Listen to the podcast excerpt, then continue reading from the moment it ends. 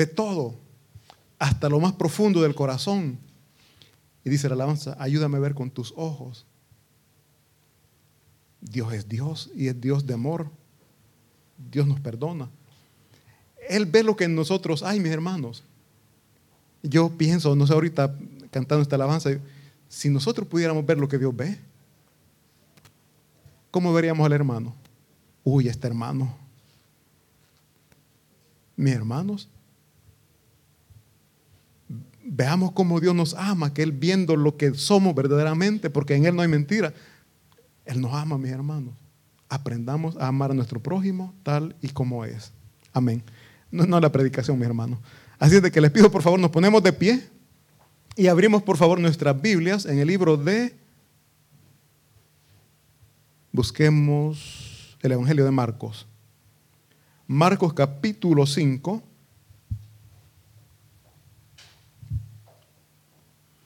Marcos capítulo 5. Vamos a hablar del versículo 1 al 5 para iniciar. Un fuerte amén cuando lo tengamos. Marcos capítulo 5, versículos del 1 al 5. Dice así. Vinieron al otro lado del mar, al, a la región de los Gadarenos. Y cuando salió él de la barca, enseguida vino a su encuentro de los sepulcros un hombre con espíritu inmundo que tenía su morada en los sepulcros y nadie podía atarle ni aún con cadenas, porque muchas veces había sido atado con grillos y cadenas, mas las cadenas habían sido hechas pedazos por él y desmenuzados los grillos, y nadie le podía dominar.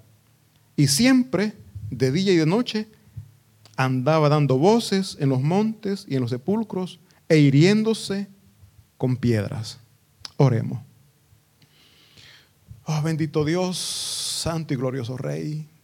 En este momento, Dios mío, nos depositamos en sus manos, suplicando, bendito Señor, porque sea usted llevando la palabra, como hasta este día lo ha hecho, Señor. Ayúdeme, Señor, a ser un instrumento útil para su gloria y para su honra. Que toda la gloria y toda la honra sea solamente para usted, bendito Jesús. Solamente es un instrumento, Padre, que me pongo a su disposición. Me pongo en sus manos, Señor y doy gracias por el privilegio que me da de llevar su palabra. Mas suplico, Señor, que sea usted cambiando nuestras vidas, ayudándonos, Señor, a reconocer que solamente en usted hay libertad, por lo cual damos gracias en el nombre poderoso de Cristo Jesús. Amén y amén. Se pueden sentar, mis hermanos. Como ya vimos, mis hermanos, estamos hablando esta tarde de un endemoniado de un endemoniado que fue liberado por nuestro Señor Jesucristo. Y el tema de esta tarde es, ¿es usted verdaderamente libre? Porque muchas veces nos declaramos libres, pero estamos amarrados todavía. Nos declaramos libres, pero hay algo, hay algo que no nos deja verdaderamente ser libres. Y esta tarde, mis hermanos, que el Espíritu Santo me ayude a poder reconocer para nosotros mismos y delante de Dios qué es lo que aún nos tiene amarrados al mundo, qué es lo que nos tiene, nos tiene atados todavía. Entonces dice aquí la palabra de Dios, mis hermanos, que Jesús salió de la barca y vino a su encuentro un hombre con espíritu inmundo que tenía su morada en los sepulcros. Recordemos que en la época, en esta época, los sepulcros no eran como son ahora en este tiempo moderno, digámoslo así. Los sepulcros en aquel tiempo eran, cuevas. Y si no recordémonos cuando Jesucristo fue enterrado, dice que, eh, sepultado, perdón, fue puesto en una cueva y dice que para cerrar, para sellar, rodaron una piedra. Ese era, ese eran, los sepulcros. Y dice aquí la palabra de Dios que andaba este hombre y su morada era entre los sepulcros. Prácticamente eran montes, montañas. Era ahí donde él vivía, aislado. Y nosotros, mis hermanos, bueno, yo cuando decía sepulcro, a mi mente venían los cementerios actuales, bien bonitos, con las imágenes de las crucitas y todo. ¿A quién le gusta vivir o le gustaría vivir en el, en el cementerio mientras está con vida? Es en la noche da un poquito de temor. En cambio, esta persona, allí, allí, es donde él vivía. Y dice la palabra de Dios que cuando Jesucristo, cuando Jesús llegó, él llegó a su encuentro. Y él llegó a su encuentro, mis hermanos, reconociendo que Él era Dios. Muchas personas que escuchaban la palabra de Jesús, oían las predicaciones que Él daba, e incluso los fariseos, los escribas, que eran maestros de la ley, no lograron reconocer que Jesucristo era Dios. Mas este hombre, un hombre endemoniado, va y recibe a Cristo, recibe a Jesús. ¿Por qué, mis hermanos? Dice la palabra de Dios que los demonios creen en Dios y le tiemblan, pero no le obedecen. Muchos de nuestros hermanos o conocidos, familia, dicen, yo creo en Dios. Y se incomodan cuando se les dice, hasta los demonios creen. Creer en Dios. Mis hermanos, hoy en la mañana hablábamos de esto. Creer en Dios, muchas personas creen, pero pocos le siguen. Y muchos menos le sirven. Dice la palabra de Dios acá, Versículo 2, y cuando salió él de la barca, cuando salió Jesús de la barca, dice, enseguida vino a su encuentro de los sepulcros un hombre con espíritu inmundo, que tenía su morada en los sepulcros y nadie podía atarle ni aun con cadenas. Podemos ver que en él había una fuerza sobrenatural. En él había un poder inhumano, digámoslo así. Ningún humano tenía ese poder, esa fuerza que él tenía. Y no era en sí mismo él, sino que eran los demonios que él cargaba. Fíjense, mis hermanos, que aquí dice la palabra de Dios que este endemoniado llegó al encuentro de Jesús. Y como testimonio les digo, hace como unos cuatro o cinco años quizás andábamos evangelizando. Íbamos pasando con la hermana cuando una un señor, desde que nos vio, nosotros no pensábamos, bueno, yo al menos no pensaba hablarle a él, pero desde que nos vio nos comenzó a gritar. Ustedes, araganes, vayan a trabajar. Andan aquí perdiendo el tiempo. Andan hablando mentiras. Andan, comenzó a decir de todo un montón de cosas que ni recuerdo qué. Y me dice la hermana, este hombre sí que está endemoniado, me dijo. ¿Por qué? Le digo. Y me dice la hermana, los demonios no soportan la presencia del Espíritu Santo. Imagínense que nosotros, nosotros vamos pasando aquí lejos y él desde allá nos está gritando. Y anoche que estaba leyendo esta porción de la Biblia, me vino mente, me recordé esa parte de este Señor que nos comenzó a gritar. Y en verdad, solamente el enemigo es el que se opone a que la palabra de Dios se predique. El enemigo se opone a que las personas escuchen y reciban la palabra que da libertad. Porque ellos no quieren salir de esos cuerpos. Aquí dice la palabra de Dios. Más adelantito vamos a ver versículo 6 dice, cuando vio Jesús, cuando vio pues a Jesús, de lejos corrió y se, se arrodilló delante de él y clamando gran voz dijo, ¿Qué tienes conmigo, Jesús, Hijo del Dios Altísimo? Te conjuro por Dios que no me atormentes. Esta, este versículo me recordé anoche de esta persona que prácticamente se sintió atormentado cuando vio que nosotros andábamos con Biblia en mano. Y así literalmente comenzó a gritar, ustedes, haraganes, busquen qué hacer prácticamente se, sintió atormentado. Dios me perdone, pero yo siempre he dicho, es algo que va en contra de la voluntad de Dios, solamente el enemigo. Él en sí mismo, no era él como humano, sino que eran los demonios que andaban dentro de él. Se oye feo decirlo, pero es así. Ellos percibieron.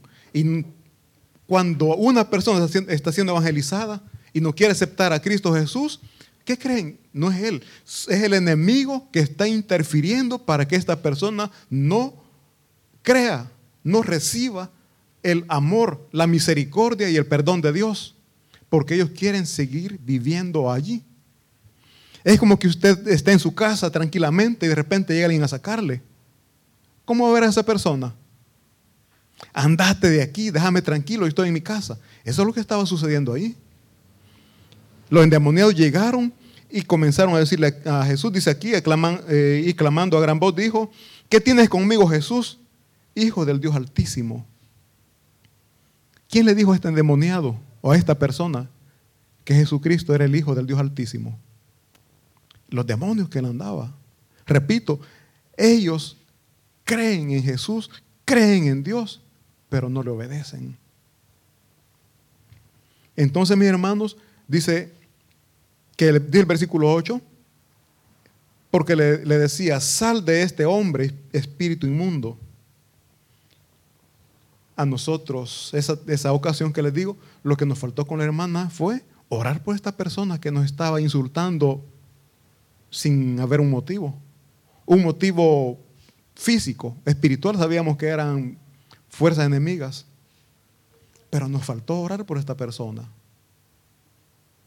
No sé si ustedes se han encontrado en esta situación, mis hermanos, en donde ustedes andan compartiendo la palabra de Dios y las personas le rechazan y quizás hasta le maltratan. No nos enojemos con esa persona, porque no son ellos, sino que son las fuerzas malignas que andan cargando, que les hacen actuar de esta manera. Y nosotros, como Cristo nos mandó, que tenemos que, tenemos que amar a nuestro prójimo, tenemos que orar por esa persona para que sea Dios dando libertad. Porque solamente en Cristo Jesús encontramos libertad. Y nosotros, gracias a Jesús, somos portadores de esta libertad a través de la palabra de Dios, a través del Evangelio que compartimos, a través de las buenas nuevas. Cuando alguien, mis hermanos, está poseído, cuando alguien está, perdonen, pero así endemoniado, nunca va a buscar la manera de ayudar al que lo necesita. Al contrario, va a buscar la manera de, dañar, de destruir. Porque el enemigo siempre busca dañar, el enemigo siempre quiere destruir.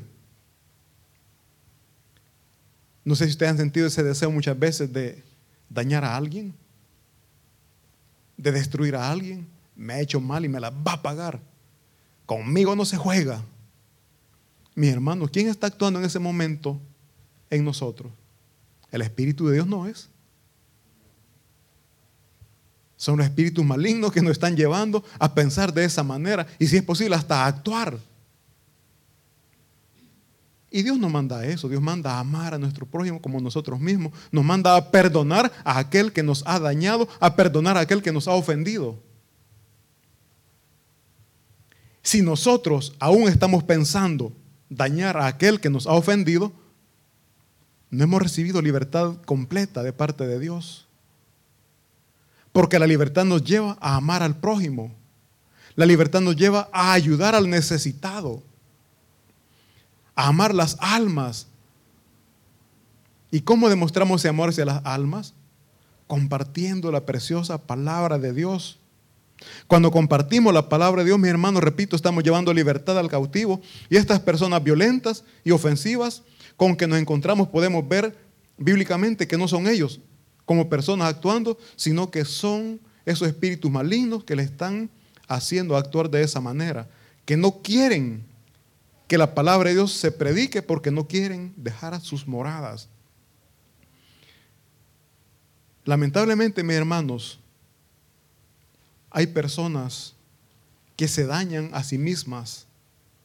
Dice aquí la palabra de Dios que Él, eh, dice el versículo,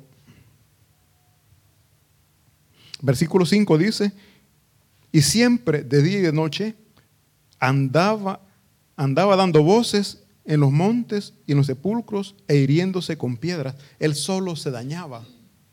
Dice que andaba por los montes dando voces. ¿Qué es dando voces? Gritando. Hoy en este tiempo, esas personas, ¿cómo les llamamos? Ese está loco. De... Mis hermanos son personas que están poseídas. Aquí la Biblia lo enseña. Nosotros en este tiempo actual le llamamos locos, pero en realidad no son ellos mismos, sino que son espíritus malignos que están destruyéndoles su vida. Dice que aquí él, él solo se, se hería con piedras. Ustedes no sé si han escuchado hablar de los hemos. Son personas que se autodañan, se hieren, visten de negro, se cubren el rostro con el cabello, parecen rockeros, se, se confunden con los rockeros. Pero estas personas dicen que dañándose, cortándose partes del cuerpo, están ocultando un dolor con otro dolor. Ellos lo hacen para mitigar, para disminuir el dolor que muchas veces hay en su corazón. Prefieren sentir un dolor físico y no el dolor de su corazón. Hay un dicho que dice, un clavo saca otro clavo, ¿verdad? ¿Han escuchado ustedes eso? Como Chepe me dejó, me voy a meter con Toño. mis hermanos, se están autodañando, se están destruyendo. ¿Por qué? Primeramente, va en contra de la voluntad de Dios. Porque dice que nosotros tenemos que cuidarnos, somos el templo y morada del Espíritu Santo de Dios. Tenemos que valorarnos, tenemos que cuidarnos. No tenemos que dañarnos. Y dice que Él destruirá a aquel que destruye su templo. Cuando hay libertad, mis hermanos, hay cambios de vida. ¿Cuántos de ustedes hagan memoria, no respondan, hagan memoria?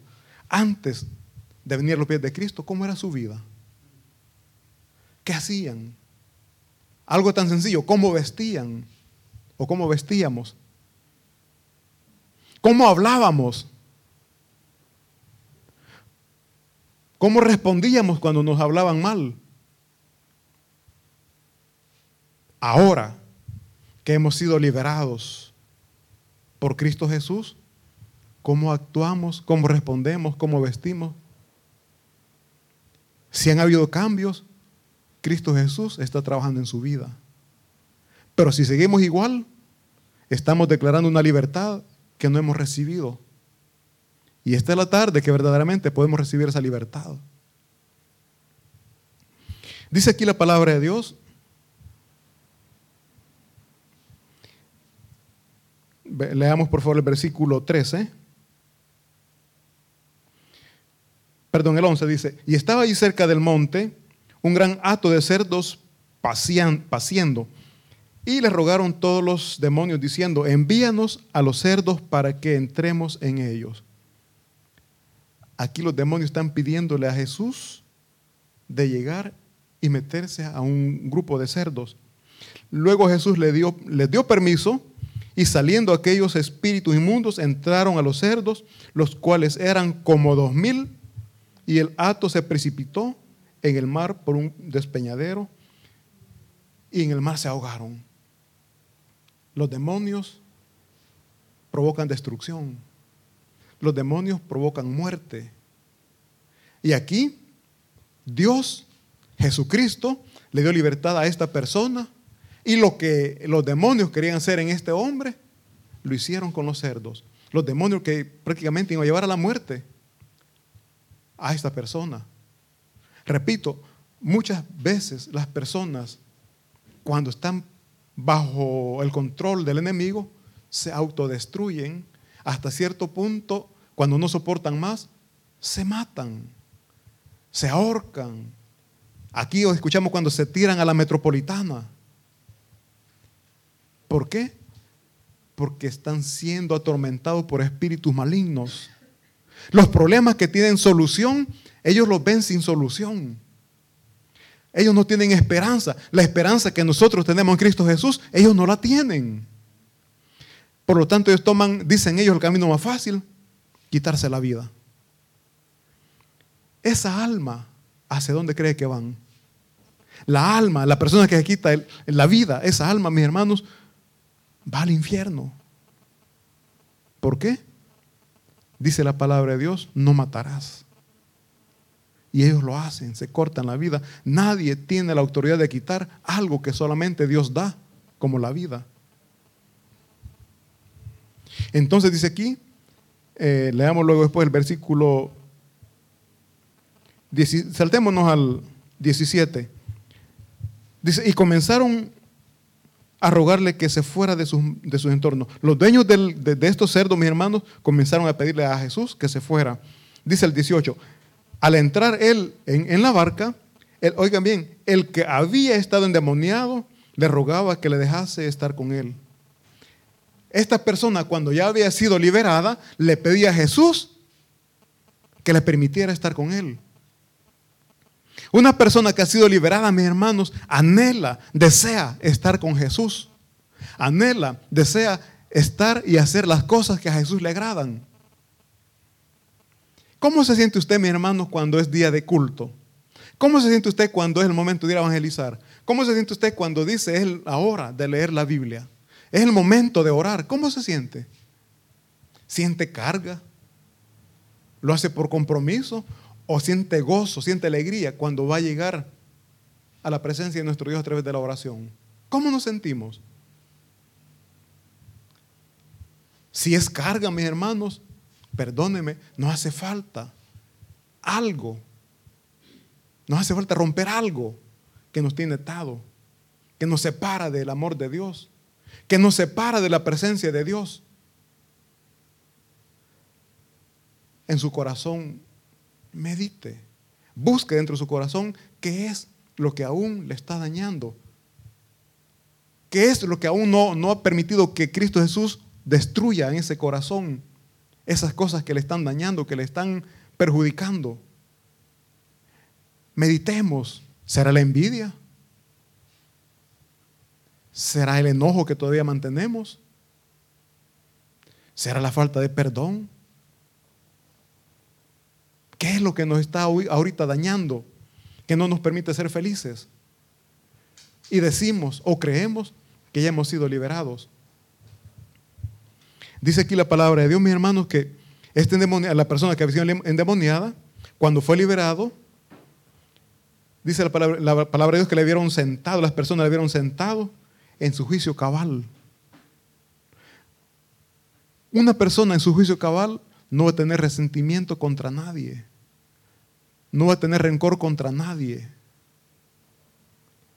Porque Dios no nos hizo con eso. Dios nos hizo libre de todo eso. Entonces, cuando somos cargados de todas esas cosas, mis hermanos, nos, estamos saliendo de la de cómo Dios nos creó. Libre de todo eso. Pero nosotros hemos sido, hemos sido cargados, hemos sido saturados de cosas que nos están autodestruyendo. Yo siempre lo he dicho y lo repito, de enojado muchas veces hasta nos enfermamos. No sé ustedes, pero yo tengo una experiencia bien tremenda. En una ocasión de enojado, pero sí, esa vez me enojé como pocas veces, hasta la cabeza me dolió. Y recuerdo esta parte aquí de la boca, me, me temblaba así. Y yo dije, Señor, me, tuve miedo porque dicen que sí, vienen muchas veces los derrames faciales. Un enojo. Y al final, con enojarnos, ¿qué logramos? No se soluciona nada. Entonces, mis hermanos, tenemos que permitir que Cristo Jesús nos dé libertad completa, una libertad total. Y cuando nosotros seamos libres, mis hermanos, completamente, vamos a llenar nuestro corazón de gozo, de paz, de felicidad. Vamos a sentir en nuestro corazón el deseo, el anhelo de acercarnos a nuestro Señor Jesucristo. Vamos a tener el deseo de, de, seguirle. Aquí dice que el endemoniado le quería seguir. Pero Jesucristo le dijo que no. Imagínense. En la mañana leíamos cómo Jesús le dijo a alguien, sígueme. En este caso el endemoniado le quiere seguir, pero Jesucristo le dice que no. Veamos por favor el versículo 19. El 18 dice, al entrar él en la barca, el que había, sido estado, el que había estado endemoniado, le rogaba que le dejase estar con él. Mas Jesús no se lo permitió, sino que le dijo, vete a tu casa a los tuyos y cuéntales cuán grandes cosas el Señor ha hecho contigo y cómo ha tenido misericordia de ti. Mis hermanos, ¿cuántos de ustedes han recibido misericordia de Dios? ¿Han compartido con su familia esa misericordia? ¿Han hablado de las maravillas que Dios ha hecho en sus vidas? Aquí Jesucristo prácticamente le está pidiendo, no, no me sigas. Quédate, pero testifica de lo que en tu vida has recibido.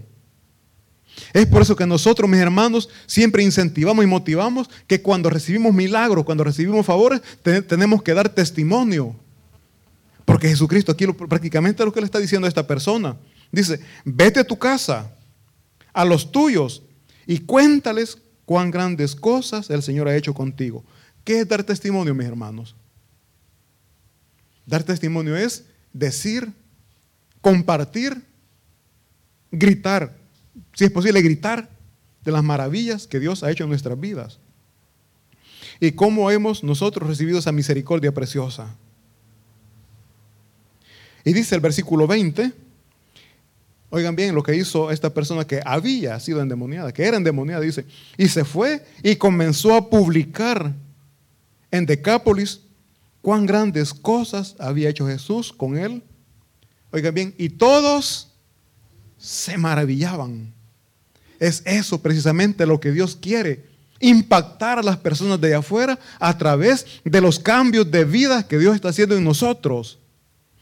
Quiere que la gente se impacte al escuchar de los milagros y las maravillas que Dios ha hecho en nuestras vidas, en nuestra familia. Pero muchas veces nosotros recibimos favores, recibimos milagros, pero no damos testimonio. No estamos escuchando y obedeciendo la voz de Dios que dice ir y compartir con los tuyos lo que Dios ha hecho contigo. Dios, mis hermanos, ha hecho muchos milagros en nuestras vidas. Compartámoslo. Jesús nos ha dado libertad. ¿Cuántos éramos pecadores. Porque digo éramos. Porque la palabra de Dios dice que en Cristo Jesús nuevas criaturas somos. Las cosas viejas ya pasaron. Si alguien le señala por lo que usted era, sencillamente dígale, sí, ya lo dijiste, era. Ahora soy hijo de Dios. Soy restaurado por el amor de Cristo Jesús. Renovado, limpiado y purificado por la sangre del Cordero. Ese es el verdadero milagro que Dios ha hecho en nuestras vidas. Es el gran milagro que Dios ha hecho en nuestras vidas, darnos salvación, darnos vida eterna. Y solamente Cristo Jesús nos puede dar libertad. La verdadera libertad solamente en Cristo Jesús la vamos a encontrar. Libertad de condenación, libertad de pecado. Y eso, mis hermanos, es el milagro más maravilloso que Cristo Jesús ha hecho en nuestras vidas. Liberarnos de esa condenación eterna, liberarnos de esos espíritus malignos que nos reprimían, que nos oprimían, que nos dañaban. Porque repito, mis hermanos, la envidia, el orgullo, la altanería, no nos damos cuenta, pero nos están destruyendo, nos están dañando. Y de eso Cristo Jesús nos ha hecho libre. Y es por eso que esta tarde le damos un fuerte aplauso diciéndole, Señor, te agradecemos por las maravillas que ha hecho en nuestras vidas. Vamos a orar.